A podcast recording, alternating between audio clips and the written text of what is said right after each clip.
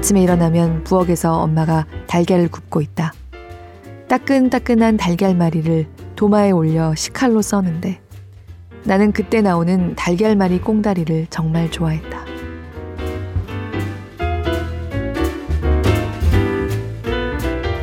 안녕하세요. 골라듣는 뉴스룸에서 함께 책 읽는 시간 북적북적입니다. 저는 권애리 기자입니다. 끝나지 않을 것 같았던 2020년도 저물어 가네요. 어떻게 지내고 있으세요? 코로나19는 정말 3월보다도 8월보다도 지금이 제일 무서운 것 같습니다. 저도 최근에 제가 잘 아는 분들 사이에서 감염이 발생해서 굉장히 좀 공포가 커져 있어요. 솔직히 올해 그 어느 때보다도 요즘에 조심하면서 지내고 있습니다. 최근에 집에서 가끔 보는 음식 다큐가 있는데요. 전에 재밌게 봤던 미국 시트콤을 만들어서 그 엔딩 크레딧에 나오는 이름만 참 익숙했던 유명한 유태인 제작자가 전 세계를 돌아다니면서 만든 영상 음식 견문록이에요. 제가 미국인인 이 사람에 대해서 굳이 유태인이라고 표현한 게 다큐의 스타일 자체가 유태인으로서의 문화적 정체성을 좀 담고 있는 면이 있는 것 같아서 그렇습니다. 이 사람은 나이도 많은 편인데 다큐의 매편 끄트머리마다 꼭 자기가 방문한 도시에서 미국 뉴욕에 살고 있는 연로한 부모님들을 화상 전화로 연결합니다. 그리고 외국에서 이것저것 먹은 얘기를 부모님들께 해드리고 부모님들의 촌평과 함께 자기 여행을 마무리해요. 자기 아들을 등장시키기도 하고요. 유태인들에 대한 선입견이 사실 한국인들, 동양인들에 대한 선입견이랑 좀 비슷한 데가 있잖아요. 굉장히 가족 중심적이고 가부장적인 문화이면서 교육열이 아주 뜨거운 어머니가 가족 안에서 입김이 세고 나이 찬 아들도 그 엄마의 울타리를 많이 벗어나지 않고 그런 이미지들이 좀 있는데 우리에게도 낯설지 않은 모습이죠. 재밌게 보고 있는데요. 세계 어디를 가든 음식에 대해서 강조하는 면도 좀 비슷해요. 음식은 가족이고 친구고 고향이고 추억이고 엄마 아버지의 손맛이고 그리움이다. 이런 느낌을 끌어내는 구성. 그런데 이 다큐를 보다가 요새 참 즐겁고 맛있는 그 분위기에 뜬금없이 눈물이 날 때가 있습니다. 다큐 자체는 전혀 눈물을 의식하고 구성되어 있지는 않거든요.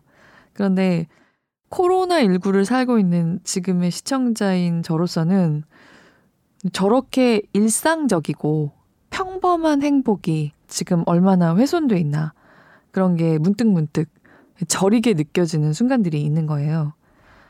이를테면 파도를 따라서 세계를 떠도는 서퍼들, 그러니까 하와이에서 파도를 타다가 난생 처음 본 사람들끼리 그야말로 파도 안에 가족이 돼서 서퍼들의 숙소에서 푸짐하고 소박한 아침 식사를 다 같이 나눕니다. 그런데 그런 모습을 지금 하와이에서는 볼 수가 없겠죠. 또 매주 월요일마다 친구들을 초대해서 그 지역의 가정식 요리를 만들어서 나눠 먹는다는 주부. 역시 지금은 그 일상을 누리지 못하고 있을 거고요. 한국 편도 있는데 노량진 수산시장이 나오거든요. 저희 집에서 별로 멀지도 않은데 올해는 한 번도 가보지 못했습니다. 저 지극히 일상적인 화면 속의 모습들이 지금은 어디에서나 사라져 있다는 걸 문득 문득 느끼니까 참 쓸쓸해지더라고요. 별일 없이 산다는 말이 얼마나 소중한 말인지 요즘 참 느낍니다. 오늘 함께 읽고 싶은 책은 요새 이런 기분 속에서 실은 너무 잘 지은 제목에 일단 끌렸습니다. 인생은 불확실한 일 뿐이어서입니다. 어찌나 이 말이 가슴에 사무치던지요.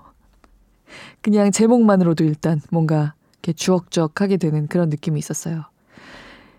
인생은 불확실한 일 뿐이어서는 2008년에 데뷔한 일본 소설가 오가와 이토의 생활 에세이집입니다.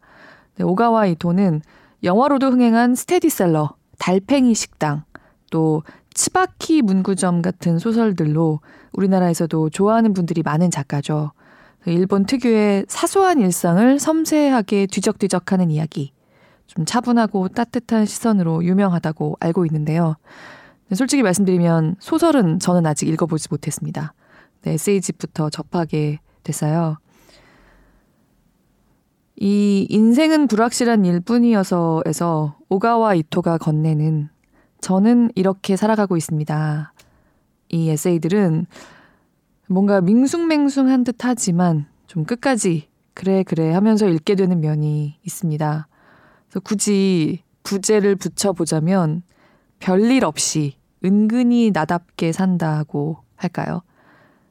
일본을 그리워하고 일본인스러운 사람이기도 하지만 라트비아라는 나라에 흠뻑 빠져서 베를린에 거주하기도 하고 아이를 갖고 싶어 했지만 생기지 않은 채 대신 반려견과 함께하며 살아나가는 그 일상이 좀 뭐랄까 슴슴하고 따뜻한 묵국에 글리바인을 곁들인 그런 맛인데 코로나로 지친 요즘 기분에는 굉장히 와닿는 그런 점이 있더라고요. 그리고 특히 이 에세이집에서 오가와 이토 작가는 한동안 연을 끊고 지냈던 자신의 어머니와의 관계에 대해서 고백합니다. 인기 작가이고 작품을 여럿 냈는데 어머니에 대해서는 처음 이야기해 본다고 해요.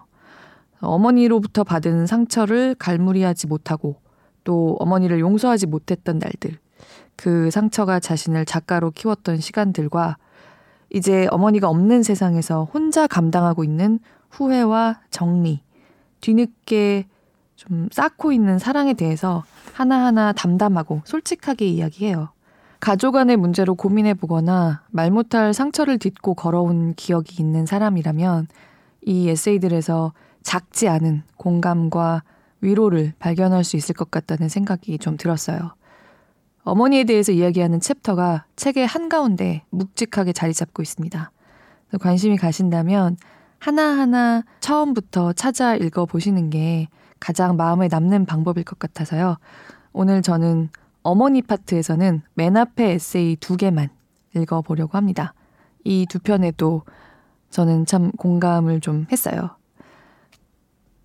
오늘은 별일 없이 하지만 은근히 그래도 나답게 산다는 느낌으로 두서없이 순서 없이 뽑아내서 조금씩 읽어볼까 합니다. 참 희한한 2020년에 지친 분들께 조금이라도 위로가 되는 소리, 시간이었으면 하는 마음이 간절합니다. 함께 해주시는 모든 분들 언제나 감사드립니다. 힘들지만 함께 북적북적 해요.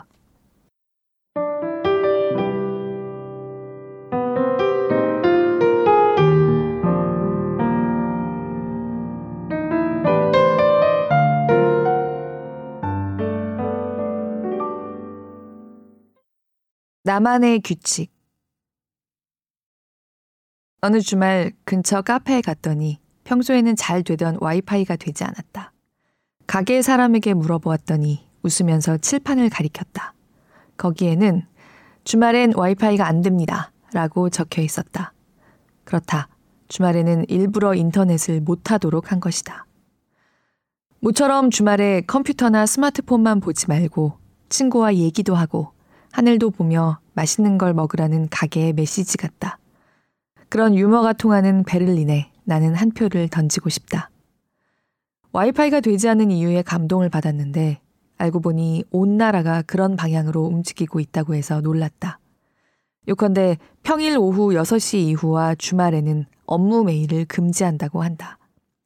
언젠가 그런 것도 필요한 시대가 오지 않을까 생각했지만 법률로 지정하다니 대단하다. 독일 사람들은 아주 능숙하게 평일과 주말을 구별하여 생활한다. 평일에는 성실하게 일하고 주말에는 확실하게 일을 떠난다. 대체로 금요일 오후부터 사람들이 들뜨기 시작한다. 대중교통도 금요일과 토요일만큼은 밤새 운행해서 차편을 걱정하지 않고 즐길 수 있다. 그리고 일요일은 느긋하게 쉬면서 조용히 보낸다. 나도 일을 본받아서 평일과 주말을 딱 나누어서 생각하게 되었다. 평일인 월요일부터 금요일 오전까지는 일, 즉 글쓰기에 전념한다.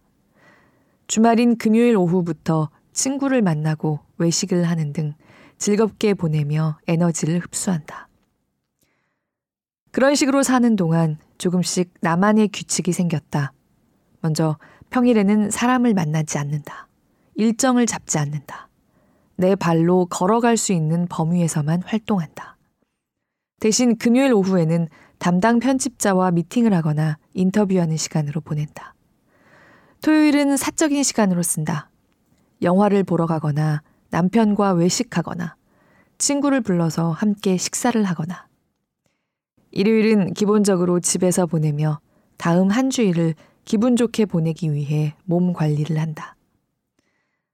나만의 규칙을 만드니 일이 원만하게 풀렸다. 회사에 출근하거나 육아로 한창 바쁠 때라면 하고 싶은 대로 하는 것이 어려울지도 모른다. 그러나 주말에는 업무 메일을 보지 않는 등 가능한 범위에서 독자적인 규칙을 만들어 두면 좀 더 살기 편해진다. 무리하면 그만큼 주름살이 생기니 나는 되도록 무리하지 않는 것을 신조로 살고 있다.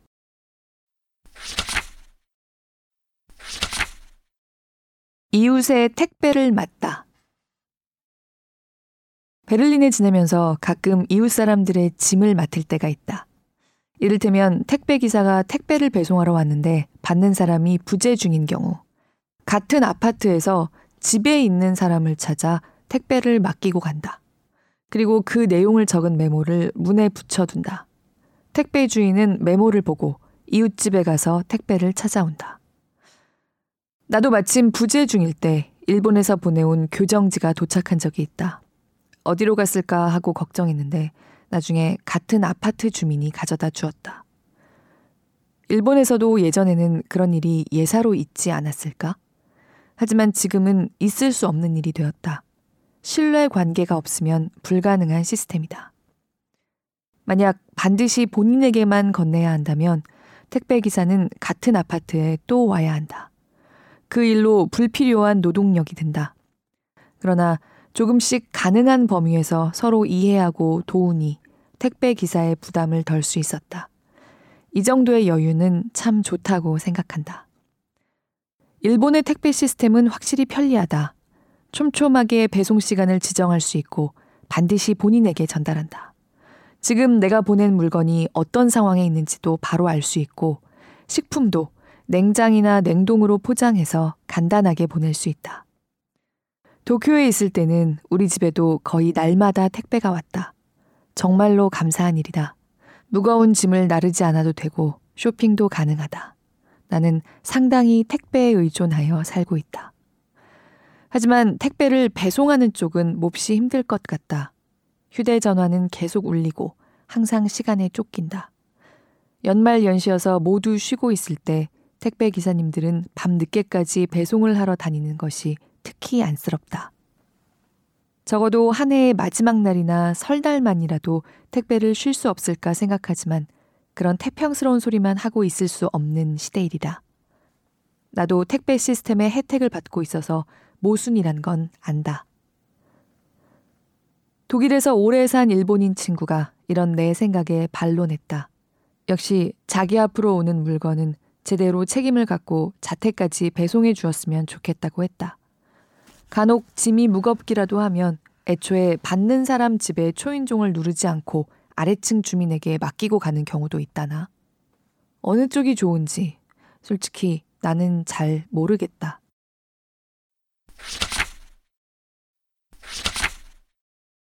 커다란 목표.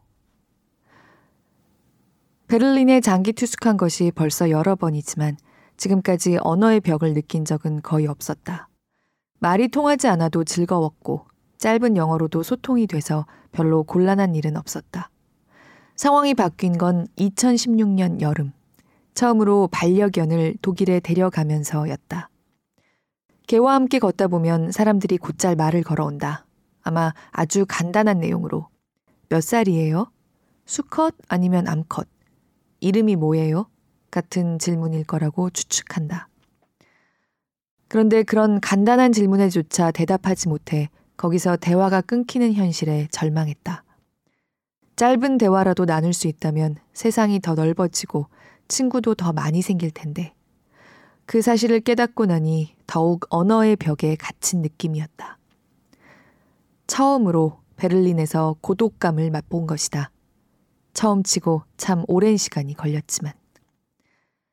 여기서 내게는 두 가지 선택지가 있었다. 하나는 깨끗하게 베를린을 졸업하는 것. 그리고 다른 하나는 제대로 독일어를 배워서 베를린과의 관계를 더욱 돈독히 하는 것. 바꿔 말하면 전자는 소극적으로 방어하는 자세고 후자는 적극적으로 공격하는 자세다. 자, 어떻게 할 것인가? 고민한 끝에 나는 공격법을 선택했다. 더 힘든 길을 가기로 마음먹은 것이다. 40대에 큰 목표가 생겼다. 앞으로 내가 어디서 어떤 식으로 살아갈지는 모르겠지만 일본을 떠나 인생의 한 시기를 살아보는 것도 좋지 않을까. 그러면 일본을 더 객관적으로 볼 수 있고 지금까지 당연하다고 생각해서 미처 느끼지 못한 멋진 면도 보게 될지 모른다. 다만 소설 쓰는 사람으로 끝날 게 아니라 사람으로서 살아가는 힘이랄까. 인간적으로 더 깊은 맛이 나는 사람이 되고 싶다.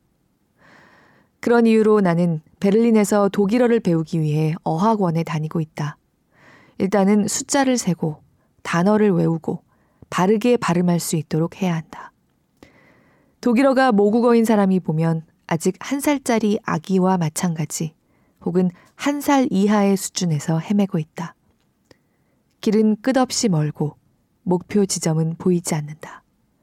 그래도 한 걸음씩 앞으로 나아가야 할 것이다. 수업은 평일 아침 8시 반부터 오후 1시까지로 상당히 빡빡하다. 도중에 배가 고프면 공부를 할 수 없기 때문에 아침 시간에 여유가 있으면 도시락을 싸간다. 어제까지 몰랐던 가게 앞 벽보의 의미를 오늘은 읽을 수 있을 때면 그것만으로 폴짝폴짝 뛸 정도로 기쁘다.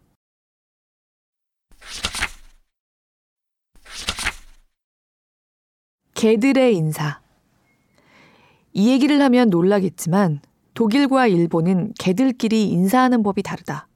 그래서 우리 집 강아지 유리네도 처음에는 그 차이에 당황했다. 간단히 말하면 독일은 길을 걸을 때 개들끼리 인사를 잘 시키지 않는다.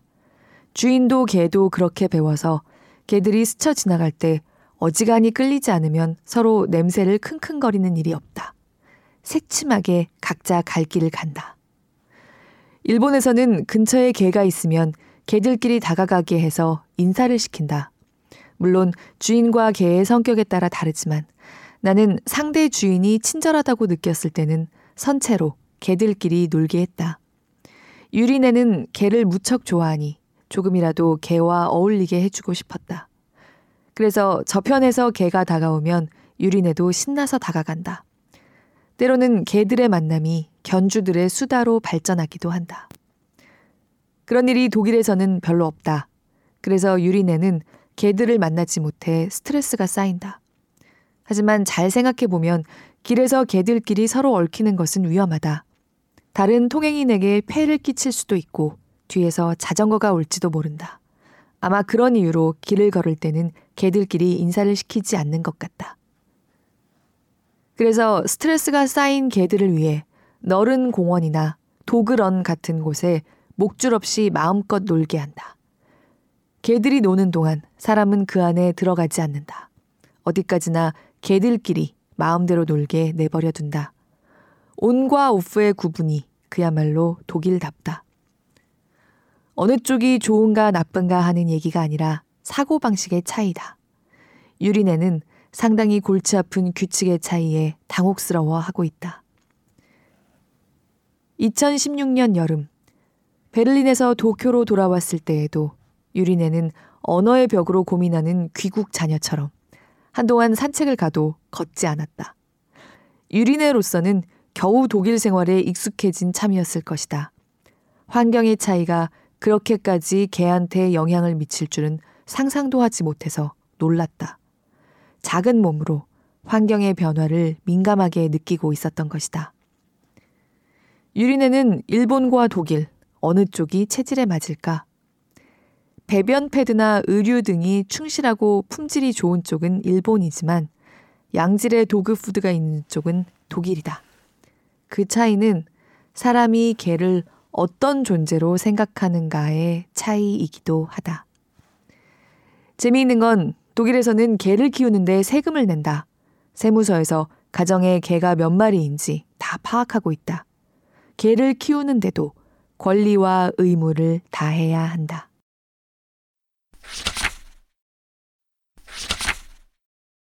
달걀말이 엄마는 요리에 관심이 없는 사람이었다. 평소 식사는 거의 할머니가 준비했다. 그래도 엄마는 매일 아이들과 남편 도시락을 만들고 휴일에는 커다란 냄비에 니코미 소바를 끓여주었다. 시간을 들이지 않고 재빨리 만들 수 있는 이 요리는 엄마의 주특기였다. 엄마는 요리를 특별히 잘하지 않았지만 달걀말이는 참 잘했다. 길이 잘 든 프라이팬에 굽는 엄마의 달걀 말이는 달콤하고 폭신하고 부드러웠다. 나는 지금도 엄마처럼은 달걀말이를 만들지 못한다. 아마 앞으로도 평생 만들지 못할 것이다. 내 도시락에는 거의 매일 달걀말이가 들어 있었다. 아침에 일어나면 부엌에서 엄마가 달걀을 굽고 있다. 따끈따끈한 달걀말이를 도마에 올려 식칼로 써는데 나는 그때 나오는 달걀말이 꽁다리를 정말 좋아했다. 엄마 바로 뒤에서 손을 내밀어서 몇 번이나 혼났는지. 엄마는 양쪽 꽁다리를 항상 작은 접시에 담아서 아침 반찬으로 주었다. 도시락으로 먹는 달걀말이는 식었지만 아침에 먹는 꽁다리는 따뜻하고 부드러웠다. 꽁다리를 먹는 것은 가족 중에서도 나쁜이라는 사실에 의기양양한 기분이 들었다. 지금 생각해도 엄마에게 미안한 일이 있다. 고등학교 때 엄마와 싸우고 너무 화가 나 도시락을 엄마 눈앞에서 버린 적이 있다. 그때 바로 반성했고 지금도 너무 심한 짓을 했다고 가슴 아프게 생각한다. 나는 철이 들 무렵부터 반항기였다. 눈앞에 엄마를 보며 저렇게는 되지 말아야지 하고 본보기를 삼았다. 나는 엄마를 정말로 싫어했다. 만약 내게 자식이 있는데 내 자식이 그런 식으로 나를 싫어한다면 살아갈 수 없을 거라고. 나라면 절대로 견딜 수 없다고 확신할 만큼 엄마를 혐오했다. 요전에 집 근처를 걷고 있는데 같은 맨션 주민이 딸의 손을 잡고 가고 있었다. 나와 같은 세대일까? 평소 같으면 길에서 스쳐 지날 때 인사를 하지만 그녀는 딸과 노래를 부르고 있어서 나를 보지 못했다. 두 사람은 손을 잡고 정말로 즐겁게 걷고 있었다. 나도 저렇게 웃는 얼굴로 엄마를 보았던 시절이 있었을까? 부디 있었기를. 철이 들었을 무렵부터 반항기였지만 그 전에는 나도 엄마를 그렇게 바라보았고 엄마가 나를 낳길 잘했다고 생각한 시간이 있었기를 바란다. 비록 나는 기억하지 못하지만 그 일말의 희망에 기대를 걸어본다.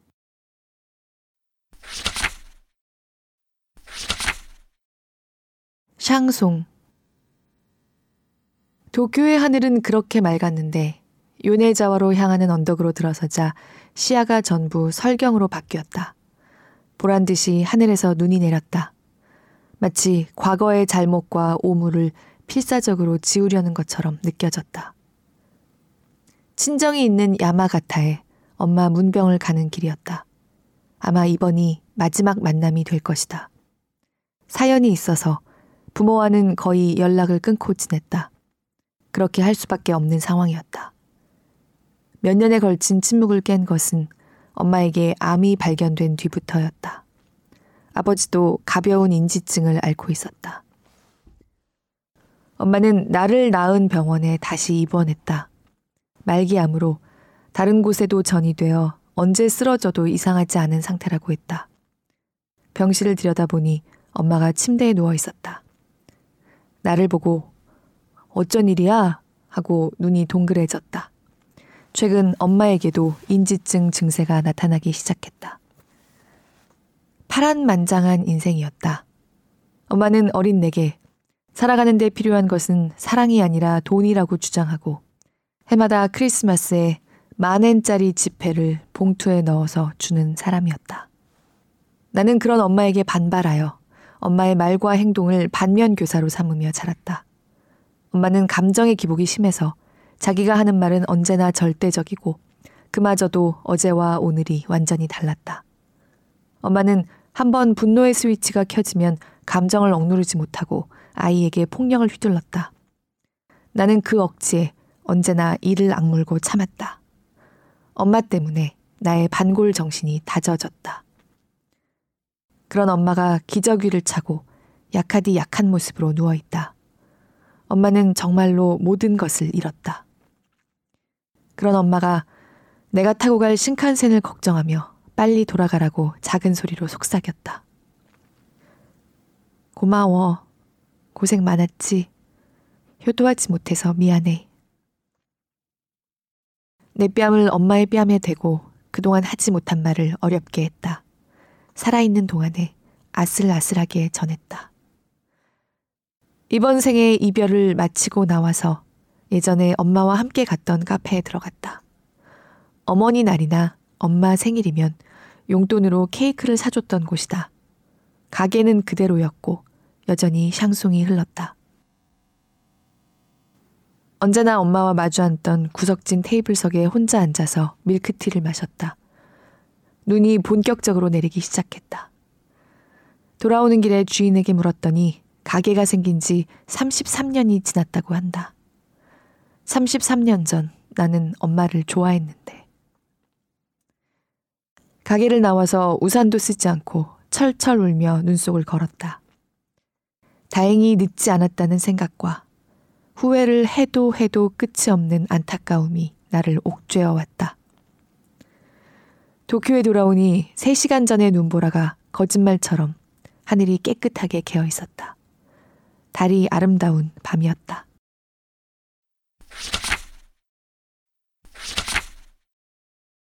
다정함과 강인함. 2017년에 잇따라 부모님을 잃었다. 라트비아의 자연신앙에서는 사과나무가 고아를 지키는 신목이라고 여기는데 언젠가는 누구나 고아가 된다고 생각해서 집집마다 사과나무를 심는다고 한다. 나도 고아가 되었다.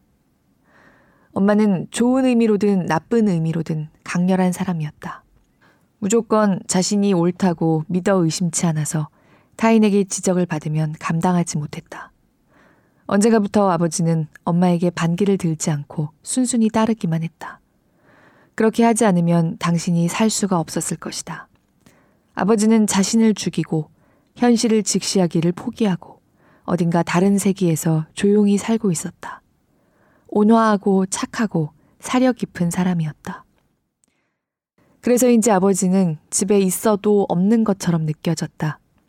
내 소설에 아버지가 별로 등장하지 않는 것은 무의식 중에도 그런 영향이 있었을지 모른다.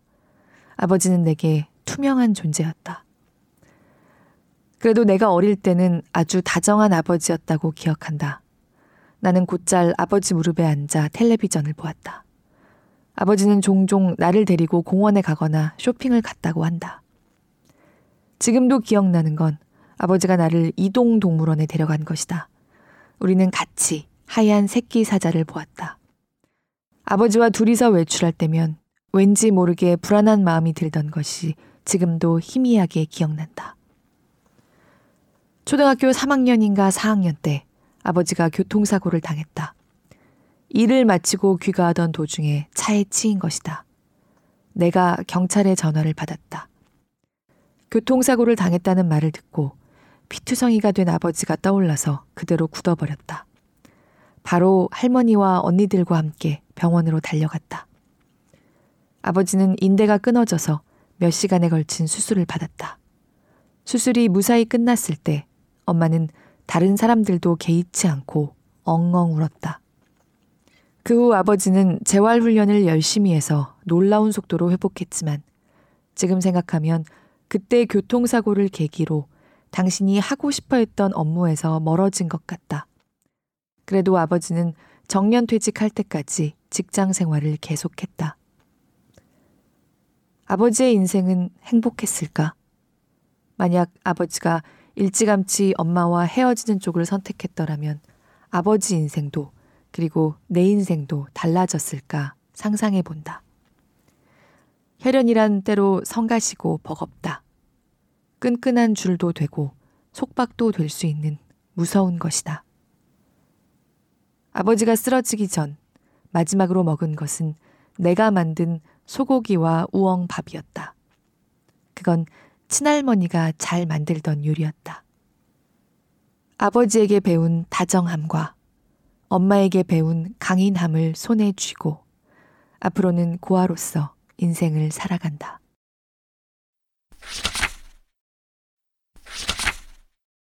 정곡 작년 가을에 신간 두 권이 거의 동시에 출간되어 거기에 맞춰 사인회를 했다. 평소 독자들과 직접 만날 기회가 거의 없다 보니 사인회라는 형태로 한 사람 한 사람과 말을 나누는 것은 더할 수 없이 행복한 일이다. 작품을 쓸 때는 항상 어떤 내용이든 내 책이 독자들에게 넓은 의미로 실용서이길 바란다. 기껏 인생의 일부를 할애해서 글을 읽어 주었으니 뭐라도 독자들의 인생에 도움이 되는 책이고 싶다. 가능하면 독자들의 책장에 있다가 무슨 일이 있을 때 문득 페이지를 넘기고 싶어지는 책이 되었으면 싶다.